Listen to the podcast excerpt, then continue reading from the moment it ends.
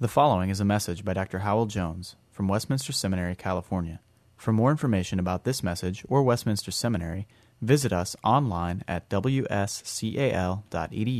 or call us at 760 480 8474. That's online at wscal.edu or call us at 760 480 8474.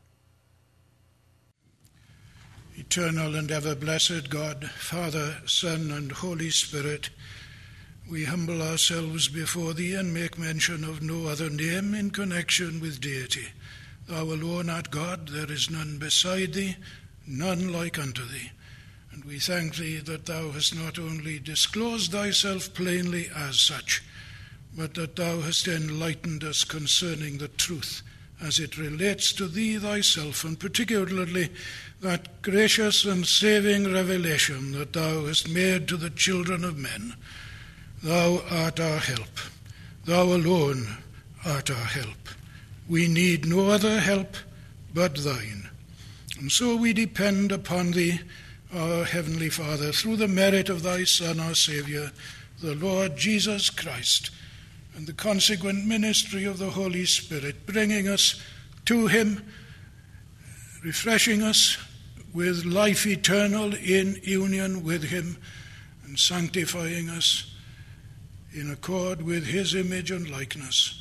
We pray that Thou wilt further that work of grace in our hearts and lives through Thy most holy word, and grant that His kingdom might be extended to the uttermost ends of the earth.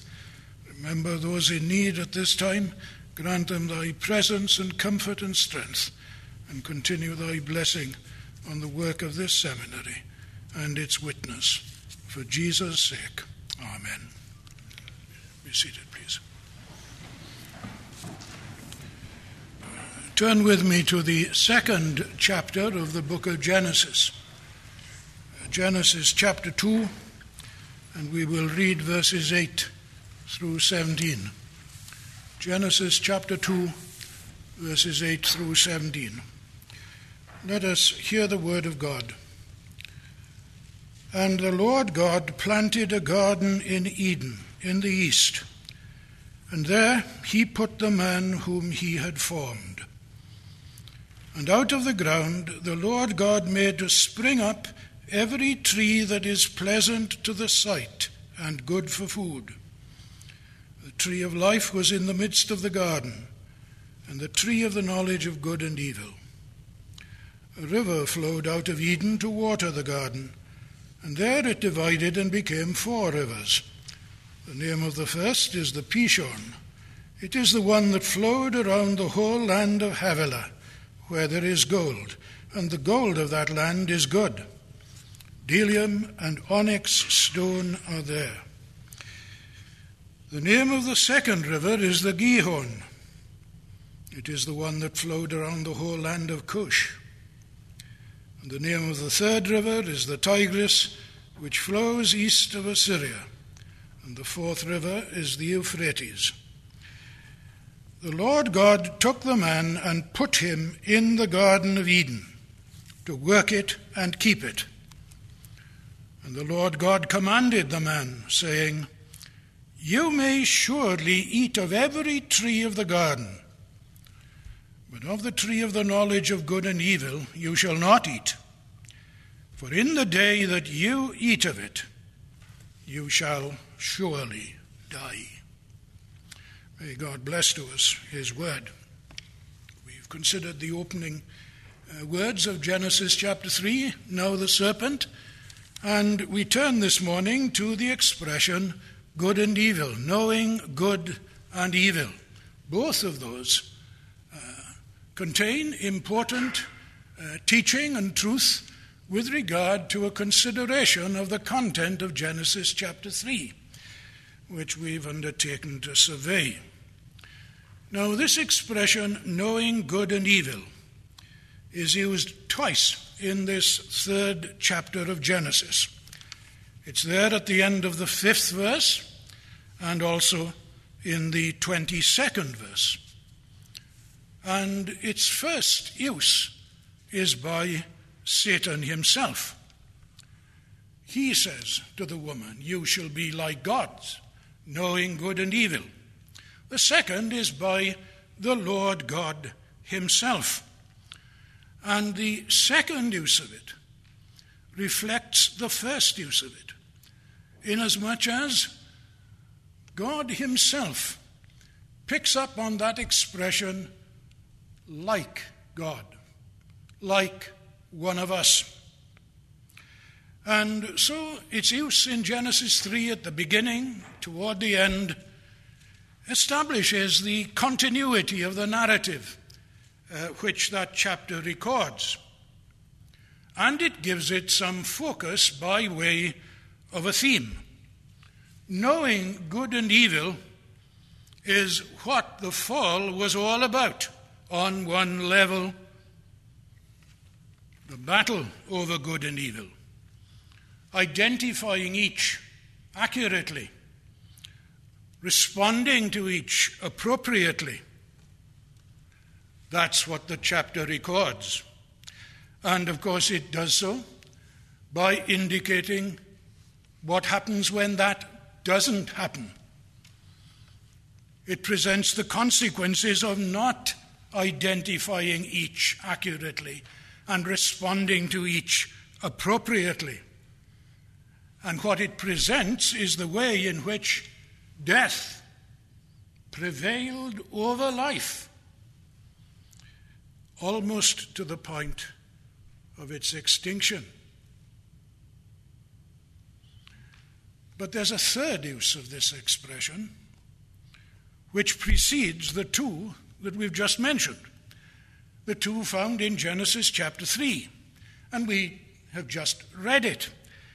It's God's own use. He was the first to use this expression, knowing good and evil, or the tree of the knowledge of good and evil. And not only is it the case that at the end of 3, chapter 3, God's comment reflects Satan's comment at the beginning, but Satan's comment at the beginning of 3 reflects God's comment in the middle of chapter 2, because the serpent says to the woman, Hath God said? So there's another level of significance that we are to consider here. Not merely a battle over good and evil with the consequences of, as I've described, and death prevailing, almost to the point of the extinction of life. But there's also the element of a divine arrangement, the possibility of life prevailing over death. And prevailing over it forever. The conclusion of chapter 3 indicates live forever. There's that possibility inherent in the arrangement which God instituted by means of his word to Adam of life, not merely continuing as it had been set up between God and Adam but of that life being enhanced and life forever being the result of it. So, this expression, knowing good and evil, constrains us to look at its three uses, its two speakers. And they're as different from each other as it's possible to be. God on the one hand, Satan on the other. As big a difference as between heaven and hell. And Adam and Eve are in between. So, this expression, same words, but slightly different reality, referred to as each occurrence comes in the actual record. There's consistency here, then, coherence, but there's also variety, there's also development, there's something happening. There's something going on. With regard to consistency, it's the thread, of course, that runs through the historical record of the fall. good and evil, distinct from each other, opposite of each other. And that is the thread that runs in various ways throughout the whole of human history. We said right at the beginning that this chapter, Genesis 3, is not merely basic to the Bible, it's basic to life.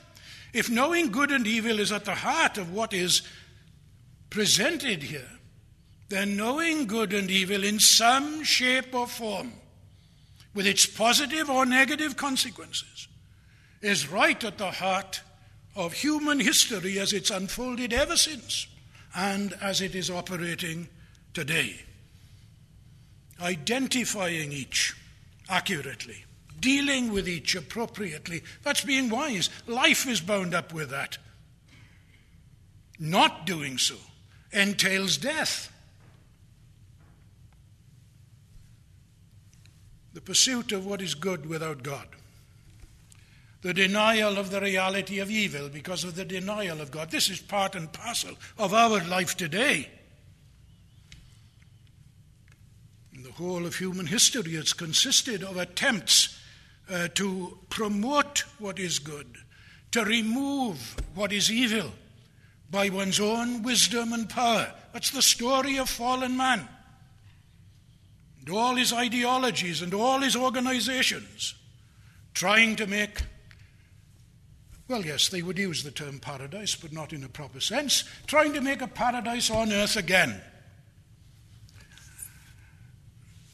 A couple of us here might remember uh, British Prime Minister Sir Harold Macmillan, Scots Presbyterian, should have known better, introducing a British kind of lottery.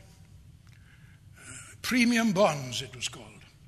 You had to buy something and uh, there was the possibility that your number might come up in a draw and then you had a prize.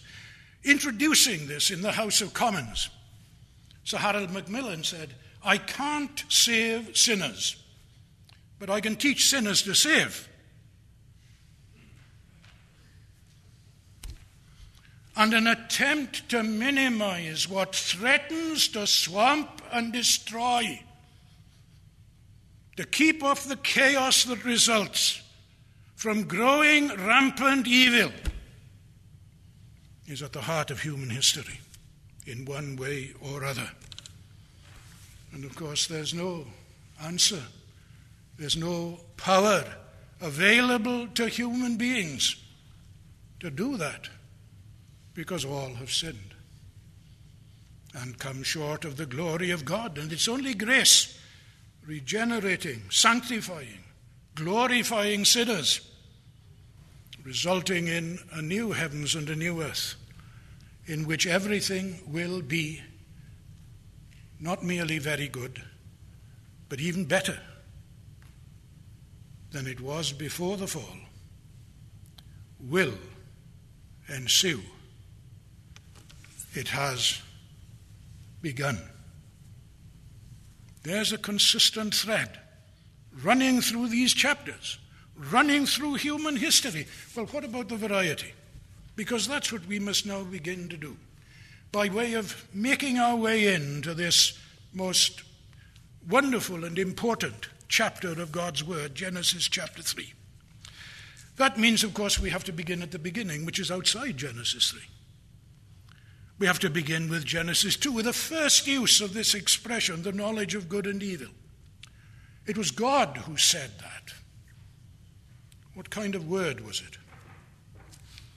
Well, it wasn't a word of creation, was it? Genesis 1 is full of creative words. God's fiat becoming fact, let there be, and there was. He never said, let there be evil and there was. This isn't a word of creation, nor is it a word of explanation. God didn't explain to Adam sin's origin. But what he said gave a hint, an indication of sin's existence. It was a word of probation, wasn't it? That's the word that comes automatically to your mind and correctly to your mind in connection with this divine statement. It was a test. It was more than fair. More than fair. Explicitly, there was a warning of death, instantaneous on disobedience, and total. Dying, you will die. It's like blessing, I will bless. Emphasis, totality. But implicitly, there was a promise of life there. Life was already enjoyed between Adam and God, made in the image and likeness of God, each enjoying fellowship with the other, which is life. But here's a spectre. And the spectre is that that life might be interrupted and might be destroyed. But it's not inevitable, and it should never, ever have happened. And if it doesn't happen, then life forever is going to be the result. And all it consisted in was a call to loyalty a call to continued love, continued obedience on the part of the one to whom everything conceivable had been already given. He was there in the garden. Everything necessary for life with God and life for God was to be found there. He was there to tend what surrounded him, using that intelligence and strength with which God had endowed him as his image and likeness. He was there as God's king to see to it that the garden was administered properly, to tend unto God. And there was plenty to eat and there was more than enough to do. And it was still all very good. This was not a word of temptation, it couldn't have been. It was a word of probation, and it was totally and utterly fair. All that it was asking Adam to do was to do what he had already been doing. in terms of loving and obeying God. And what he was eminently fitted and suited to do by virtue of his having been created in the divine image and in the divine likeness. So, what do we expect? What should be expected? The last thing we should expect is that he should not obey. There was nothing in him and nothing in the word of probation that tilted him in the least in that direction. All that he had to do was to let the one who had created the world, planted the garden, in wisdom and power, determine for him what was good and what was evil. All he had to do was to let God be God. And why on earth should he have been unwilling to do that? You know what happened. I've been introducing the material in the way that I have, taking a few risks perhaps here and there, in order to highlight the horror of Genesis 3 in order to highlight the mystery of it, in order to make us afraid of sin. Afraid of ourselves, aware of Satan's power, who is more than our equal. We'll have to see how it all unfolds. But here's a question as we conclude. Our situation is now one in which sin that has brought forth death under the word of God reigns. And who can deliver us from sin and death? Well, who, who existed at this particular time when the word was given? Well, there was the serpent. If you know anything about homeopathy, you know that there's a kind of medication which consists of giving a dose of the illness in order to stimulate the body to fight against a greater illness homeopathy. But no sin can fight against sin. You put sin against sin, and you have a greater sin. Deadness is a fact, corruption is an increasing, growing reality. Never forget it. To be fallen is one thing, but that doesn't mean we're, we're as bad as we could become. And to look to the serpent who introduced sin, and consequently death came into the world to look at Satan, to look at evil, to look at blackness and chaos and debasement of human dignity as a way to salvation is to sign your ultimate and eternal death warrant with your own hand. The serpent doesn't have the answer. No creature has the answer either.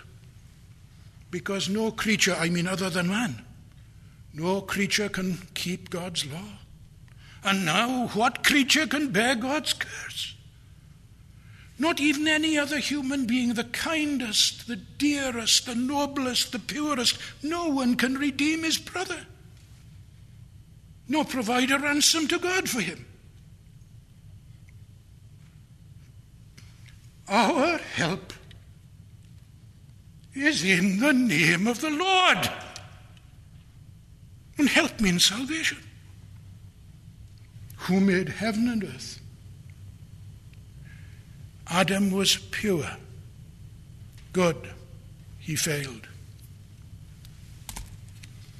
It's not enough for a pure human being to step into the breach and keep all the demands of the law and bear the totality of the wrath of God by way of curse. Yes, I know a human has to do it.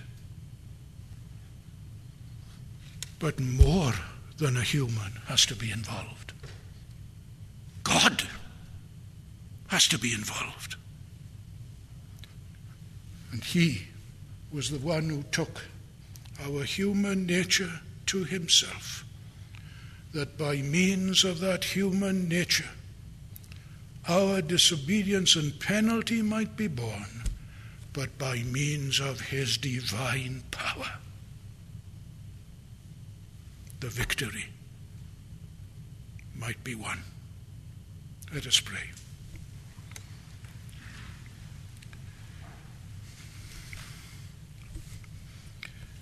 We cannot understand, O Lord how it should be that one so sinned against should be willing and desirous of becoming the Saviour of such sinners. There is no other God like thee. We will make mention of no one beside thee in the same breath and we will trust in no other. Our Father, in the name of thy Son and by the aid of thy Spirit, we thank thee that thou hast regenerated us and delivered us from sin's bondage and from its guilt and condemnation, and from eternal banishment from thy blessed comforting presence. And thou art making sinners holy. Carry on the good work, we pray, in us and in all thy people, for Jesus' sake. Amen. Copyright 2008 Westminster Seminary, California. All rights reserved. You are permitted to reproduce and distribute this material in any format provided that you do not alter the wording in any way and you do not charge a fee beyond the cost of reproduction. For web posting, a link to this broadcast on our website is preferred.